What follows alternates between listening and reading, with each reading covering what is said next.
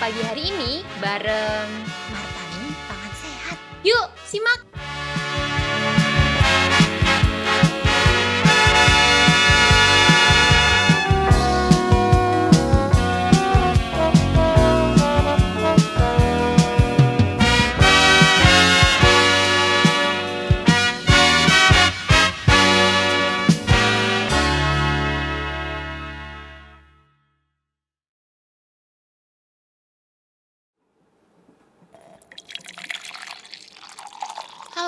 Kopi pagi hari ini kita akan ngobrol dengan Martani Pangan Sehat bareng Om Yusuf. Halo Om Yusuf, selamat pagi dan selamat pagi juga untuk Martani. Uh, Om, sebelumnya aku mau mengoreksi pemahaman aku dulu bahwa uh, Martani adalah satu komunitas yang bergabung dengan Koalisi Rakyat untuk Kedaulatan Pangan di tahun 2012 uh, yang pada waktu itu base camp-nya adalah di Bogor. Kemudian uh, Martani memutuskan untuk pindah ke Yogyakarta. Bukan, bukan gabung itu. Jadi Martani? Martani itu anaknya KRKP. Oke, anaknya KRKP. Hmm, terus misah malah bukan gabung. Tuh, bisa. Itu gimana Om? Awal mula ceritanya? Iya kan KRKP itu Koalisi Rakyat untuk Kedaulatan Pangan ya. Jadi waktu itu eh, kalau kan ada empat pilar tuh kedaulatan pangan ya. Satu reforma agraria, dua sustainable agriculture, tiga perdagangan yang adil, keempat gizi yang seimbang. Yang tiga kita udah pernah lakukan lah yang yang fair trade ini kita coba dengan Martani makanya bikin Martani. Nah, Oh, yang oke. yang yang kedua idenya adalah kalau waktu itu eh, sebuah lembaga supaya bisa mandiri gitu mensupport apa namanya eh, Hmm. supaya nggak tergantung dengan donor gitu ya. Jadi ide kedua itu, ide pertama tadi mencoba fair trade, yang kedua untuk kemandirian KRKP, yang ketiga Mhm. yang ketiga sebenarnya untuk membantu eh, jadi ketika petani sudah membuat tanaman yang baik hasil panen yang baik terus kemudian dijual ke mana. Jadi idenya adalah membantu petani untuk memasarkan hasil taninya. Makanya namanya Martani Martnya petani gitu Itu sejarahnya dari Bogor pindah ke Jogja gimana Om? Keputusannya kenapa pindah ke Jogja? Ya kan setelah berjalan eh, dulu Martani di Jogja malah awalnya. Karena kan anggota KRKP banyak kan di sekitar Jogja. Nah, Oke. kemudian apa namanya?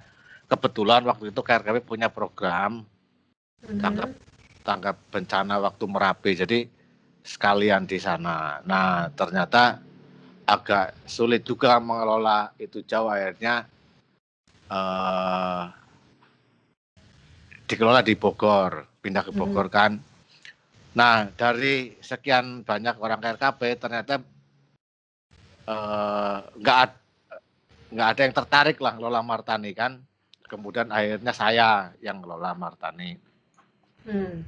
Nah, ketika saya yang mengelola Martani ya apa namanya eh, kemudian ketika kami pengen pindah ke Bogor ya Martaninya ikut pindah ke Bogor eh ke- kita ingin pindah ke Jogja Martaninya ikut pindah ke Jogja gitu aja. Nah, kemudian karena sulit apa namanya menyatukan kayak misalnya keuangan, pembukuan macam-macam dengan lembaga akhirnya kita memutuskan Martani menjadi entitas eh, terpisah dengan KLKP KLKP. gitu, Mm-mm. Hmm. sebagai unit bisnis mandiri gitu. Kenapa untuk bisnisnya Martani menggunakan slogan olah rasa bangun jiwa? Iya, bisnis kan eh, boleh juga begitu punya jadi bisnis itu kan sebagai alat aja, alat media. Kalau misalnya LSM yang biasa kan dia bikin proposal, kemudian apa namanya uh, ke donor gitu ya, Ya. dapat uang kerja. Nah kalau Martani idenya adalah bagaimana uh, petani itu uh, nantinya petani itu mestinya juga bisa selain memproduksi juga dia bisa jualan sendiri gitu. Jadi kalau kamu dengar lagu Indonesia Raya itu kan kan isinya bukan bukan bangun fisik kan, bukan bangun raga, Iya. tapi bangun jiwa. dulu. Jadi bangunlah jiwanya, bangunlah raganya gitu. Nah, Hmm. kami terinspirasi dari itu. Jadi bangun Oh. jiwanya dulu. Kalau misalnya kalau kamu perhatikan kan misalnya membuat organisasi kelompok tani segala macam itu kan eh, ketika proyek selesai biasanya kan Selesai udah. nah, jadi karena yang dibangun hanya raganya. Nah, dengan jiwanya dulu bahwa kemudian nanti diperlukan wadah fisik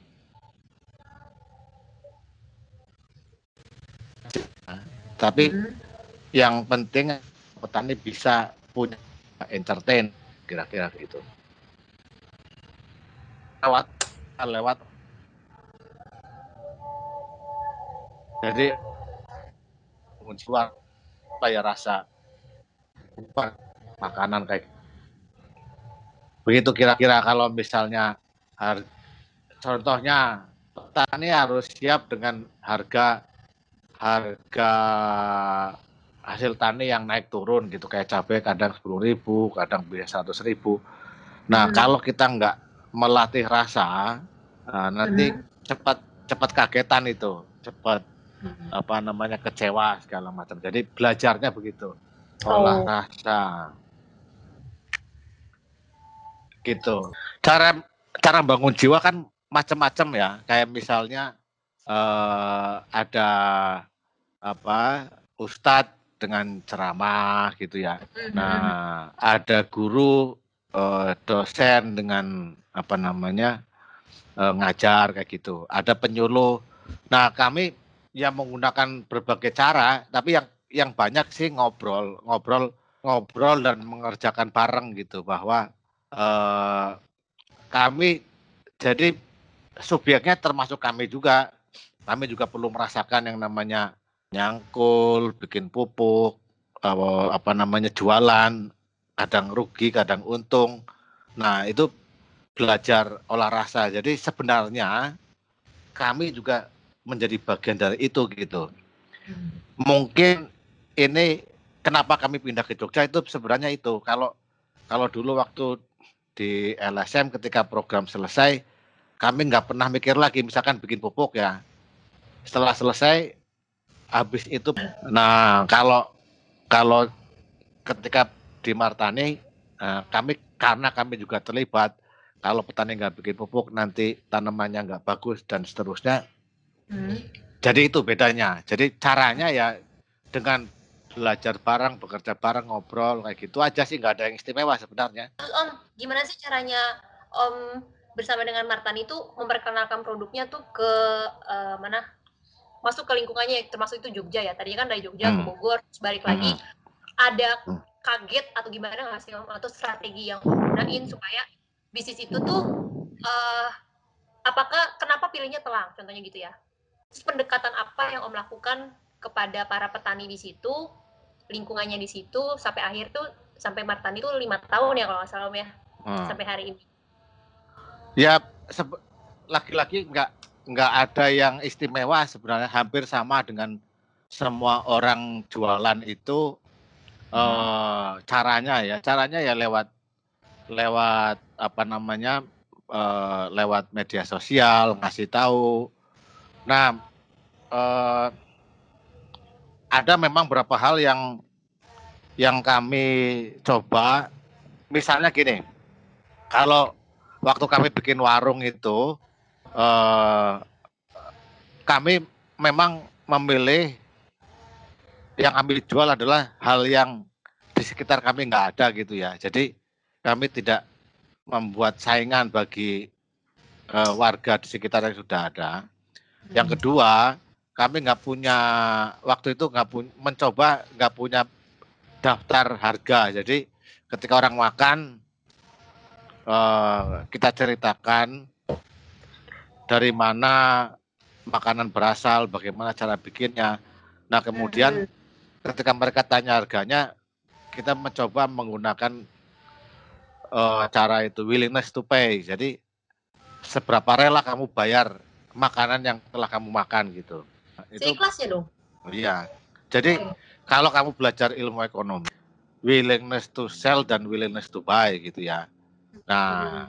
kami apa namanya mencoba menggunakan itu. Jadi tergantung kalau lo udah makan rasanya kamu suka, cara bikinnya kamu tahu, ini apa asalnya dari mana dan seterusnya. Nah, seberapa uh, rela kamu membayar makanan itu gitu. Ya apa namanya? Itu uh, cara yang baru. Nah, kalau misalnya dengan telang gitu ya. Jadi uh, kami mencoba misalkan ada orang sama sekali nggak kenal dia tahu Mas Tani jual telang gitu. Orang orang kan akan akan mikir bayar dulu atau barang dulu dikirim gitu kan. Nah kami mencoba untuk uh, percaya kepada orang gitu. Karena menurut kami kalau kita nggak saling percaya ongkos hidup jadi mahal tuh jadi kalau misalkan ijat beli saya bilang nanti aja bayarnya setelah barang sampai gitu. Nah, banyak orang yang kemudian uh, berterima kasih bisa dikasih kepercayaan. Lalu ya mungkin hanya satu persen orang yang nggak bayar gitu ya, nggak, ya itu bagian dari risiko. Tapi dengan hampir semuanya orang bayar ketika barang sampai, itu itu aja menurut kami udah capaian gitu. Nah orang orang mungkin ada yang suka dengan cara cara jualan yang seperti itu. Jadi bisa saling percaya. Sebenarnya nggak perlu ada marketplace gitu, nggak ada uh, online karena munculnya toko online kayak gitu kan orang nggak saling percaya kan. Perlu pihak ketiga untuk sama-sama menjamin gitu. Barang terkirim, uang terbayar kan. Nah, berikutnya misalnya kayak dengan telang gitu. Orang yang beli telang selalu kasih kami kasih biji dan kami kasih kasih saran untuk nanam di rumahnya.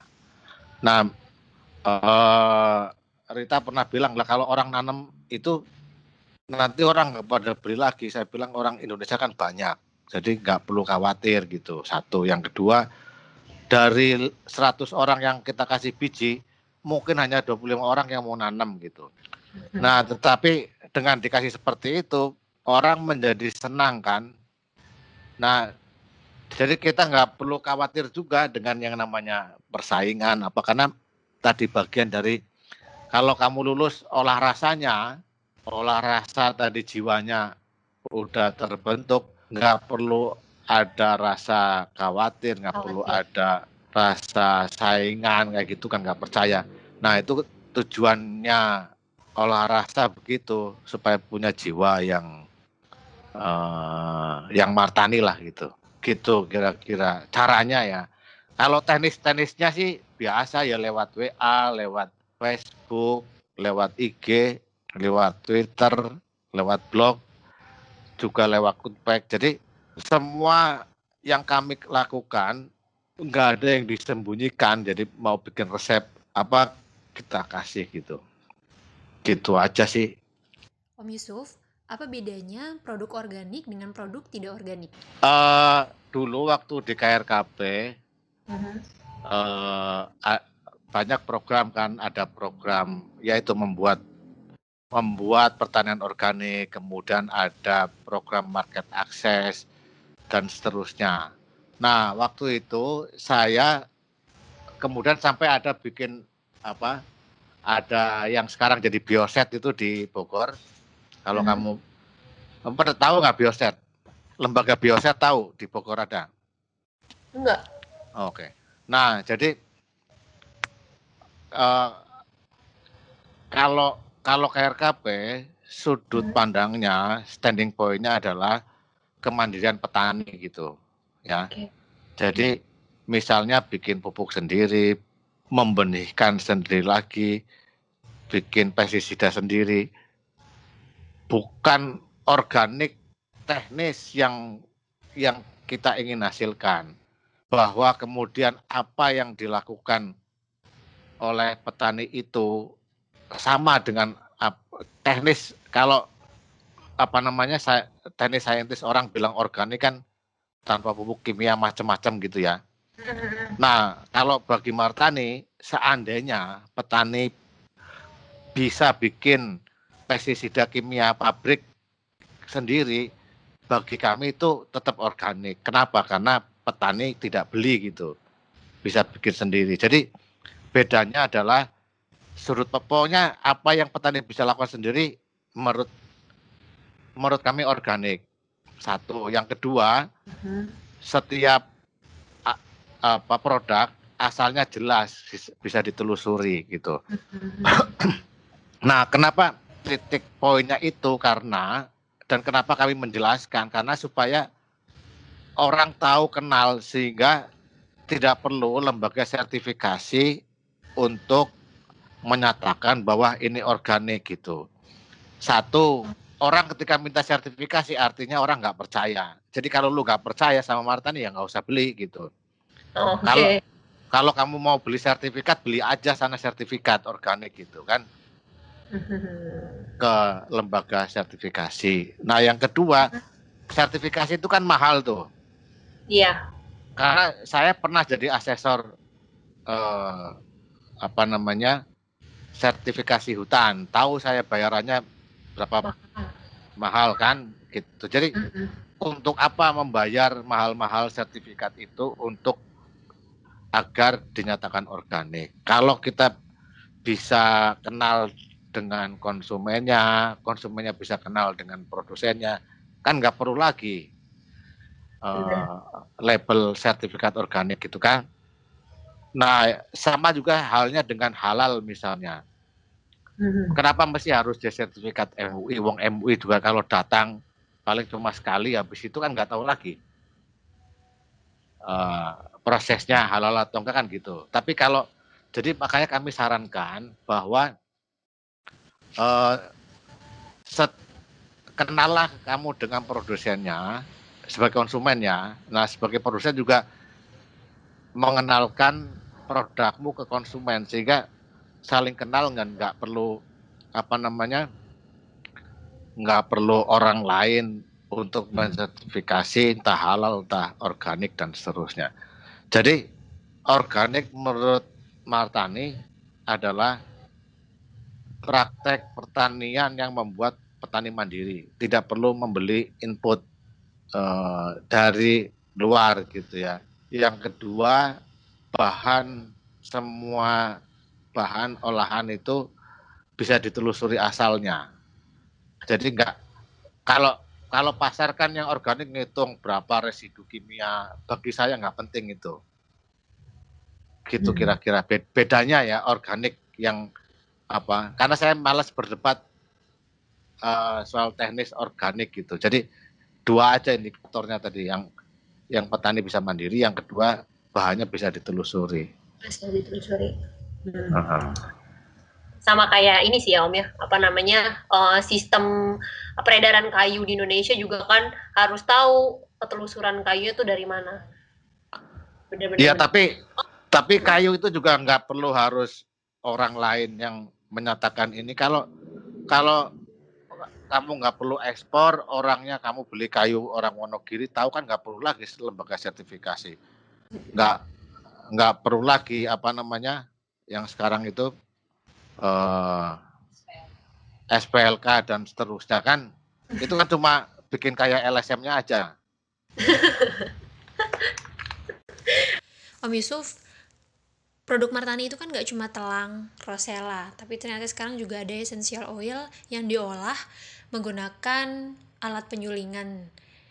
Nah, gimana sih Om ceritanya sampai bisa menemukan alat penyulingan ini?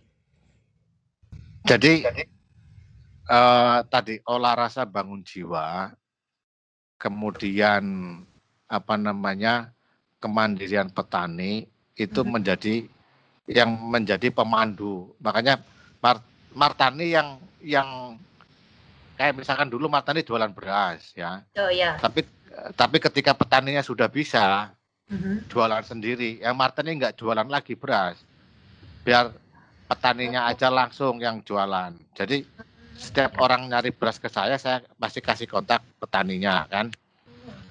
Nah, kalau telang karena karena telang awalnya kami sendiri yang Rita yang pertama punya ide ya sampai sekarang itu masih ya. Nah, yang lain sebenarnya ngikutin ini jadi uh, olah rasa bangun jiwa menjadi pemandu kalau kalau lu belajar di metodologi metodologi uh, penelitian kan ada uh, apa namanya metodologi positivis sama yang non positivis gitu ya. Yeah. Nah kami lebih suka dengan yang non positivis. Jadi hipotesis itu menjadi pemandu aja. Visi misi menjadi pemandu kayak olahraga bangun jiwa, kemandirian menjadi pemandu eh, geraknya Martani. Ada lagi yang memandu kami, kami nggak suka karak kemandirian tadi turunannya adalah kami nggak suka impor ya. Nah ketika nggak suka impor dulu, misalnya waktu waktu di LSM teriak-teriak ke pemerintah jangan impor gandum gitu. Nah sekarang bedanya ya, bedanya Martani dengan KRKP dulu. Martani berusaha mencari mencari tepung untuk bisa menggantikan terigu gitu. Hmm. Jadi karena kami nggak suka terigu, kenapa kami nggak suka terigu? Karena terigu impor. Nah kami tidak melakukan apa namanya kampanye itu enggak karena kami bisnis. Jadi kami mencari tepung yang bisa menggantikan terigu Se sehingga kami bikin tepung moka, tepung garut, macam-macam itu kan. Jadi buk apa itu yang yang uh, memandu sehingga kenapa itu tadi dilakukan. Misalnya maca, maca kan banyak banyak disukai anak muda.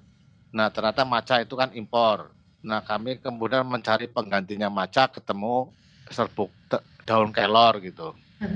Jadi ketika kami membuat daun kelor karena untuk apa penggantinya maca gitu. Nah, uh, sampai macam-macam itu kayak sampai ke tadi yang kamu tanyakan tentang essential oil bahwa apa namanya uh,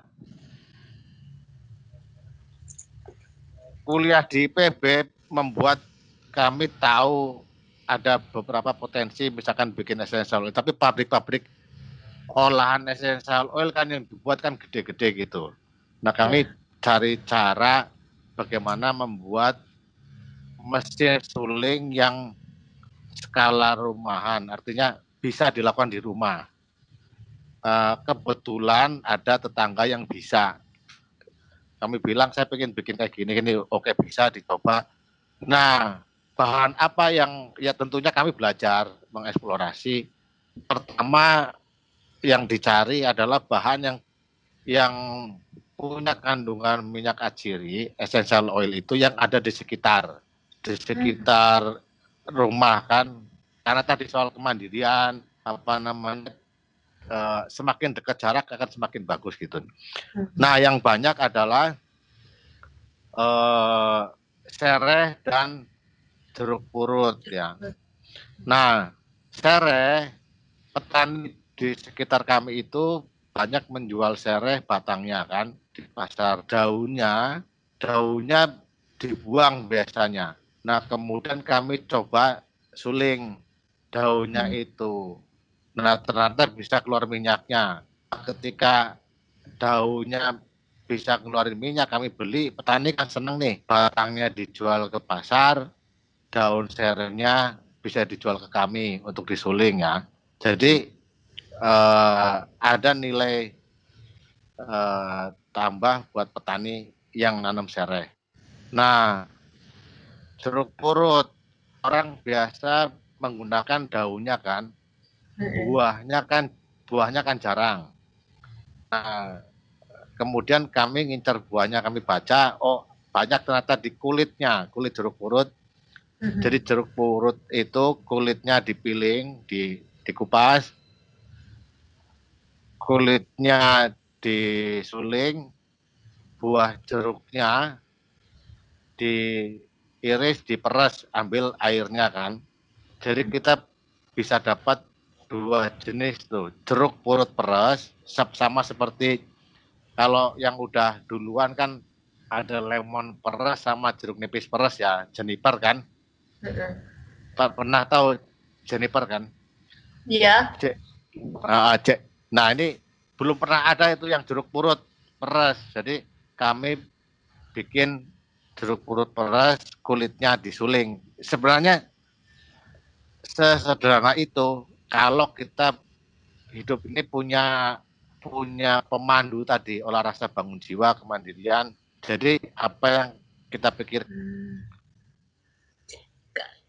keren sih menurut aku Om karena uh, terbayangkan gitu karena kalau kita ngelihat essential oil yang ada dipajang di toko-toko pasti kan ngebayangnya pabrik besar gitu kan hmm. ternyata Martani bikin cuma pakai panci om sama yeah. mesin air yang buat ikan ya kan hmm.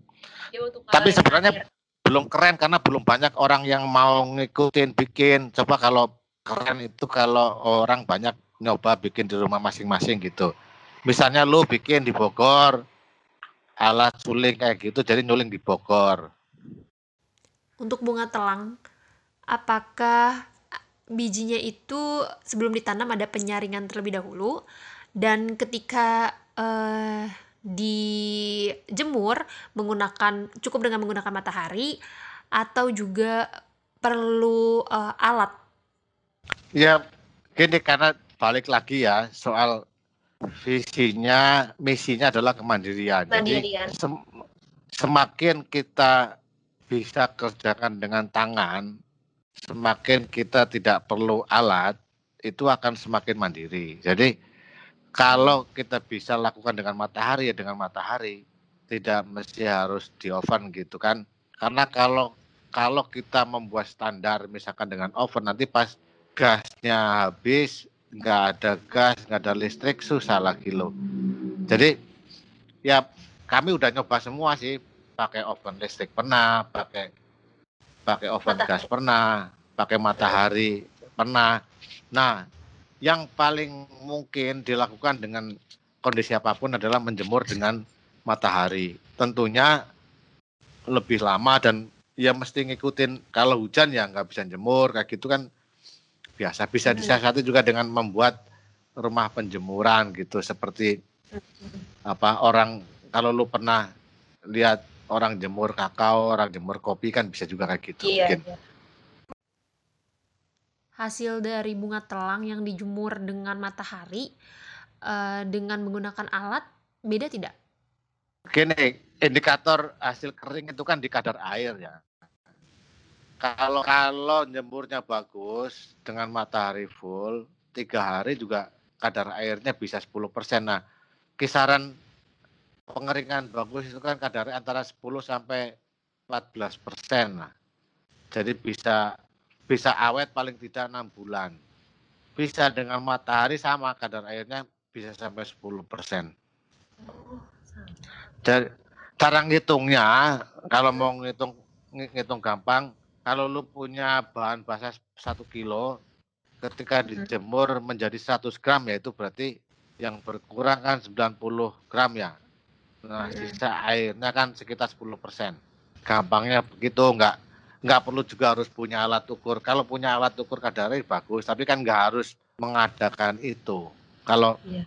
kita bisa kalau kita udah terlatih dengan tangan pun udah bisa oh ini kurang kering ini udah cukup kayak gitu om sama ini aku pernah dengar sih kalau kita uh, punya tanaman gitu kan kita harus ada interaksi benar gak om interaksi ya, sama ya. tanaman itu supaya tanaman itu tuh tumbuhnya tuh uh, sehat tumbuh hmm. dengan baik dan lain-lain macam hmm. itu nah menyamakan frekuensi ini om antara kita hmm.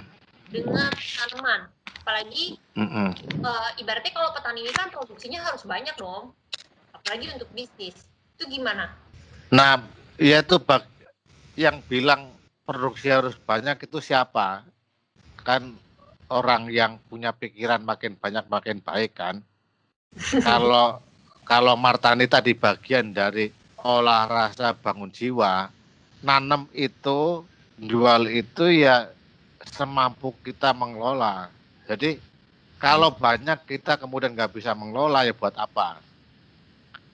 Wong nanti kemudian kan harus pakai mekanis, harus ngupain orang lagi gitu. Nah, kalau kami ingin masing-masing orang tahu batasnya sendiri gitu, batas kemampuan hmm. sendiri. Balik lagi ke soal organik tadi. Kenapa kenapa banyak petani yang suka dengan pupuk kimia misalnya? karena ketika misalkan uh, dulu yang pernah saya tahu petani di Kerawang ya, dia hmm. dia ngolah lahan, kemudian tanam pupuk, semprot, pergi dia ke Jakarta untuk dagang dagang ketoprak atau dagang rujak. Dulu pernah ada di di rumahnya Rita Cawang tukang jual ketoprak itu kayak gitu. Jadi hmm. kalau pas kalau pas panen sama nyangkul aja dia pulang. Kalau enggak, karena enggak perlu lagi dirawat karena udah pakai obat kimia itu kan. Nah bedanya dengan dengan yang organik tadi itu tadi yang oh. kamu bilang. Jadi kita rajin berhubungan dengan tanaman. Kalau perlu ngobrol, disayang gitu. Nah, kenapa organik itu perlu dihargai lebih mahal karena curahan tenaga kerjanya lebih banyak. Hmm. Kalau oh, iya, iya. kalau inputan apa namanya beli pupuk segala macam sih enggak, tapi tenaga selama ini kan tenaga kerja kayak enggak dihitung tuh tenaga kerja petani kan. Iya iya. Nah, nah dengan organik itu eh, disarankan orang makanya punya waktu dengan tanamannya. Hmm. Jadi tidak asal membunuh gitulah kira-kira. Mhm. Jadi balik lagi ke tadi olah rasa bangun jiwa, nggak perlu harus banyak. Ya secukupnya kalau kamu punya telang 50, kamu udah kewalahan, yang ngapain nambah jadi 100 gitu. Wah, uangnya kurang banyak, ya kebutuhanmu aja yang dikurangi gitu, bukan nyari uang lagi. Om, hmm. lima tahun Martani itu udah menghasil, udah bangun 14 warung, ya kan? Hmm. Dari banyaknya 14 warung ini kan, uh, pasti butuh selain waktu curahan tenaga gitu ya om ya terus uh, semangat yang nggak putus pernah nggak sih om ngerasain kayak uh, pengen berhenti atau tantangan paling hebat selama lima tahun tuh gimana om sebagai seorang pembisnis dan berusaha untuk ngebangun jiwa. Bukan cuma sekedar jiwa martani tapi secara bareng-bareng para petaninya juga terlibat. Uh, ya masing-masing punya keunikan ya. Kalau udah kita jalani itu kan kalau filsuf Jawa namanya Surya Mentara itu kan dia bilang uh, nggak ada susah nggak ada senang kalau kamu udah mencapai jiwa yang tenang itu jadi susah senang sudah lewat jadi bi biasa aja gitu apa namanya dan idenya bikin warung dari 14 itu kan macam-macam ya konteks dan latarnya. Jadi apa namanya ya ya biasa aja sesuai kebutuhan. Kalau memang perlu perlu buka ya buka, kalau perlu ditutup ya tutup gitu aja. Tapi 14 warung itu yang ngelola maksudnya ada orang-orang yang gitu Om. Bersama dengan ya, petani yang masing-masing di tempat itu atau gimana? Iya, ya di tempat masing-masing itu ya macam-macam kan kayak misalnya dulu di Klaten bareng bareng dengan pemuda sana gitu kan. Dengan komunitas uh, Danon waktu itu di di Klaten. Yang di Perambanan waktu itu ada anak-anak muda dari Bayat bareng gitu bantu. Terus mereka udah merasa Pak saya mau usaha sendiri. Ya udah jalan buka aja sendiri kita ya tutup. Udah nggak ada yang nemenin pindah lagi. Kayak gitu aja. Menurut Om Yusuf gimana sih gairah dari anak-anak muda terkait isu kedaulatan pangan dan um, melakoni proses-proses menuju kemandirian?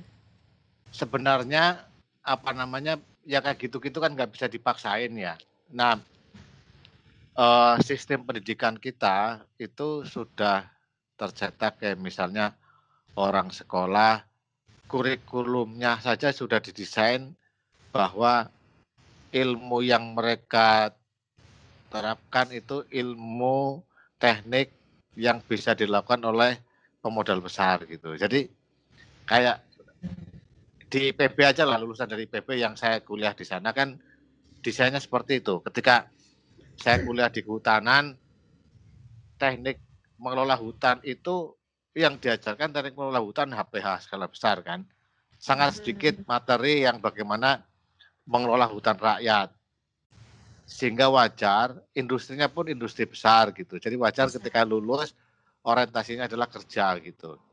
Nah, ketika orientasi kerja jangan berpikir kamu mandiri, untuk dirimu aja kamu nggak nggak berpikir mandiri, pengen jadi wira swasta, misalkan olah hutan rakyat dan seterusnya. Jadi apalagi ngomong kedaulatan pangan gitu, ngomong kedaulatan diri sendiri aja masih susah. Saya aja baru bisa uh, kayak gitu. Jadi ya pelan-pelan lah prosesnya kan memang memang sistem dan ininya udah kadung begitu gitu ya. Tapi makin hari ya makin banyak juga anak-anak muda yang yang punya apa namanya uh, sama kayak Martani kan banyak kan ada ada Mbak Nisa di Garut, ada siapa lagi tuh banyak lah. Makin hari saya yakin akan makin banyak orang berani untuk mandiri gitu. Mandiri diri dulu kan baru nanti mikir mandiri pangan gitu. Kayaknya kalau ngomongin soal kedaulatan diri sendiri ini tuh PR buat aku Om. Nah, aku mencatat beberapa poin yang ku highlight dari obrolan kita pagi ini bahwa Martani memegang teguh prinsip kemandirian di mana praktek-praktek pertanian yang dilakukan oleh Martani dengan kelompok petaninya ini tidak bergantung dengan sesuatu yang dari luar atau input dari luar. Kalaupun uh, misalnya nggak punya ya nggak usah dipaksain ada, tapi justru gimana caranya menciptakan sesuatu itu di dalam. Contohnya yang alat penyulingan essential oil jeruk purut. Juga bahan olahan produk Martani ini bisa ditelusuri asal-usulnya. Nah, ini adalah satu upaya untuk membangun kepercayaan antara Martani dengan konsumen. Gitu ya, Om. Dan brainstormingnya dari Om Yusuf yang menarik adalah jangan dulu deh kita ngomongin soal kedaulatan pangan kalau misalnya kedaulatan diri sendiri aja belum selesai. Itu kayaknya akan terngiang-ngiang nih Om. Oke, terima kasih banget Om Yusuf udah hadir dan berbagi cerita kepada kita semua di sini. Sampai ketemu lagi di podcast berikutnya. Dah. Da.